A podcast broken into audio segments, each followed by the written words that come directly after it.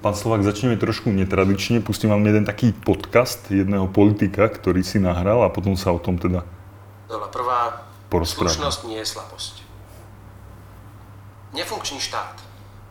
Jediné slušné pomenovanie, ktoré mi ešte napadne ako synonymum k dnešnému chaosu a marazmu. Prchkejší čitateľ by isto rýchlo našiel i rečitejšie slovo. Nefunkčný štát je tragédia, ale ja v nej vidím aj príležitosť. No dobre, dosť bol. Hlas asi poznáte, je to Peter Pellegrini. Kašaj? Prosím. Peter Pellegrini. Peter Pellegrini a on ako líder hlasu tak si napísal takú predvolebnú knihu a tu teraz prerozprával v takúto nejaký podcastový formát. Čo na to hovoríte vy, že politici už používajú naozaj možno aj takéto modernejšie formáty, modernejšie nástroje predvolebné? Funguje to? Ja si myslím, že áno, že každý z tých nástrojov e, zasahuje nejakú cieľovú skupinu, možno menšiu ako, ako iné, ale, ale viem si predstaviť, že to funguje, ak sa to robí naozaj že dobre, ak sa to robí autenticky, ak je to uveriteľné a keď to nie je urobené iba, iba za účelom ako keby že nejakého krátkodobej, krátkodobej propagácie niečoho. Hm? Toto na vás ako pôsobilo? Tá krátkodobá e, propagácia, alebo to má možno aj nejak do budúcnosti nejaký smer? Zatiaľ som nezachytil, že by, že, by, že by to bola nejaká systematická, kontinuálna práca na, na nejakom podcaste uh, pána Pellegriniho. Čiže skôr mi to prípada, že je to taká kampaňová vec. Je to, je to kniha, ktorú napísal prerozprávaná do podcastu. Rozumiem. Akože to je to zvláštny žáner, lebo väčšinou tie audioknihy nefungujú ako podcasty, hej, alebo proste nečítajú sa tam akože úplne že nadpisy a kapitoly a podobne v tých podcastoch, takže že je, je to zaujímavé, ale môže to fungovať pre ľudí, ktorým sa nechce čítať a, a nedaj Boh sa im chce počúvať. Hm? Vy ste povedali, že to nemusí všetky skupiny, možno nejakých potenciálnych voličov zasiahnuť. E, Čo napríklad takí seniory, že tých sa to, týchto minie úplne podľa vás? No ak seniori, predpokladám, že nie sú, nie sú, nepatria medzi najväčších fanúšikov a konzumentov podcastov, tak týchto môže minúť. Ale naozaj akože to spektrum tých voličov je veľmi široké a na rôzne skupiny ľudí fungujú iné médiá, takže je dobré pre tých politikov a politické strany, ak využívajú e, rôzne kanály, ak ten media mix tej kampani je pestrý a zasiahnu rôzne cieľové skupiny. Hm?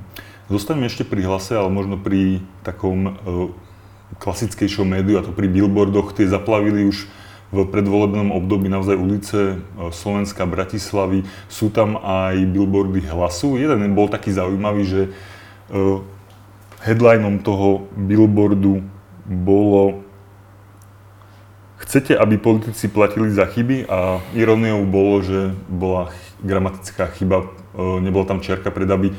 Čo hovoríte na takéto drobnosti naozaj v rámci kampane? Je to také, že hodíte to za hlavu, alebo je to naozaj dôležité podľa vás?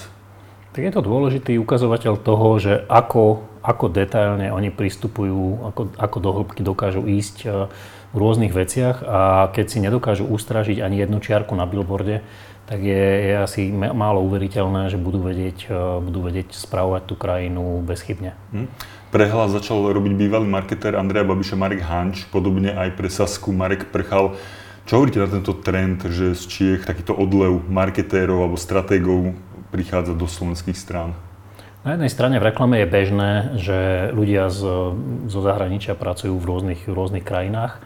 Ak majú skúsenosti napríklad s, s, s tým typom kampane, ktorú, ktorú tá, tá, v tomto prípade politická strana potrebuje.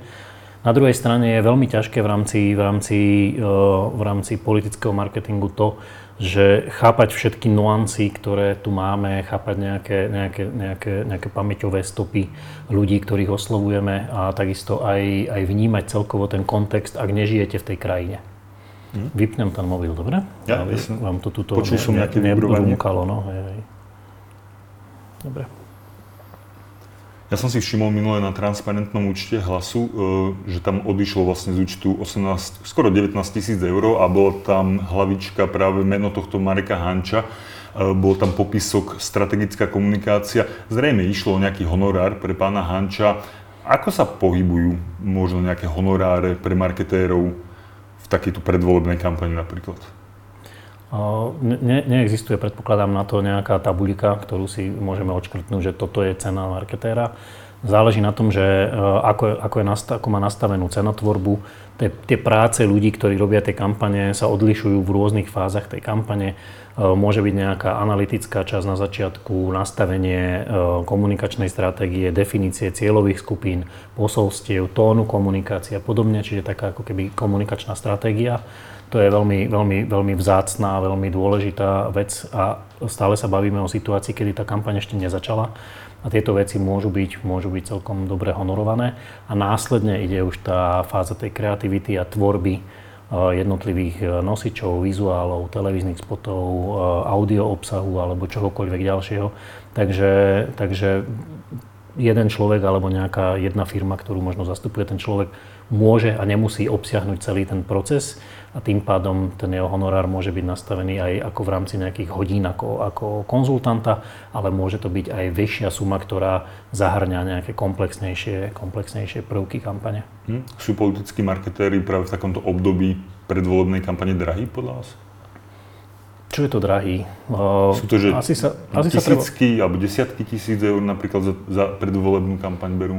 Asi sa treba pozrieť na to v pomere k celkovým nákladom na tú kampaň. Mm. Väčšinou sú v rámci tej kampane najdrahšie tie médiá, to, to nákupovanie priestoru v tých, v tých médiách, potom audiovizuálne diela, to znamená, že videá, spoty a podobne, tak tá produkcia týchto, týchto, týchto nosičov, tak tá je, tá je celkom náročná finančne, tam sa bavíme o desiatkách tisícov, pri médiách sa bavíme o stovkách tisícov až, až miliónoch a následne potom, keď ideme odzadu, že médiá sú najväčšie, produkcia je taká stredná, tak prichádza tá samotná tvorba tých, tých kreatívnych riešení a niekde na začiatku toho celého sú tí jednotlivci, ktorí to tvoria. Takže ak, je, ak ten pomer tej odmeny tých, tých ľudí, ktorí tvoria tú kampaň, nepresahuje nejaké percento, proste je to na úrovni neviem, 10, 15, 20 celkovej sumy, tak si je to podľa mňa stále v poriadku. Hm. Spomenul som tú Sasku. Oni majú teda teraz taký headline, že zmenili hru vy ako marketér, ako naozaj, že reklamný expert. Podľa vás z toho marketingového hľadiska zmenili tú hru? Ako určite zmenili tú hru z hľadiska tej komunikácie, ktorú doteraz mali, ale zmenili akože vlastnú hru. Čiže hra, hrajú sa teraz na niečo, na niečo trošku iné, ako sa hrali doteraz. A môže to zaujať toho potenciálneho voliča? Vy to berete ako skôr pozitívne, tú zmenu hry? Ja si myslím, že e, v prípade Sasky je veľká škoda, že nevyťažili z toho, že e, boli, bola to jedna z mála stran, ktorá už niekoľkokrát bola v parlamente, patrí medzi, medzi stálice, napriek tomu, že mnohí ju ešte vnímajú ako nejakú novú dravú stranu. Bola už dvakrát vo vláde, bola v opozícii, že má nejaké dlhodobé miesto, ktoré si budovala rokmi. A myslím si, že táto pozícia e, je do veľkej miery unikátna, nemajú veľa strán a teraz vidíme tie strany ako Progresívne Slovensko, Hlas, Demokrati a všetky tie ďalšie novovznikajúce, že musia bojovať e, o, o tú pozornosť, e, nejakým spôsobom sa snažiť zvýšiť, zvýšiť svoju znalosť a Saska mala tú výhodu, že už bola známa, že už mala, mala dobre definovanú svoju pozíciu, tak mi pripadá trošku akože škoda, že sa toho vzdala a zaradila sa medzi ostatné nové strany s novým vizuálom, novým logom, novým názvom, čím prišla o túto unikátnu výhodu, ktorú mohla mať. Koho je to chyba? Je to chyba Marka Prchala ako marketéra možno? No uvidíme, či to bola chyba, ukážu nám to asi aj výsledky tej kampane.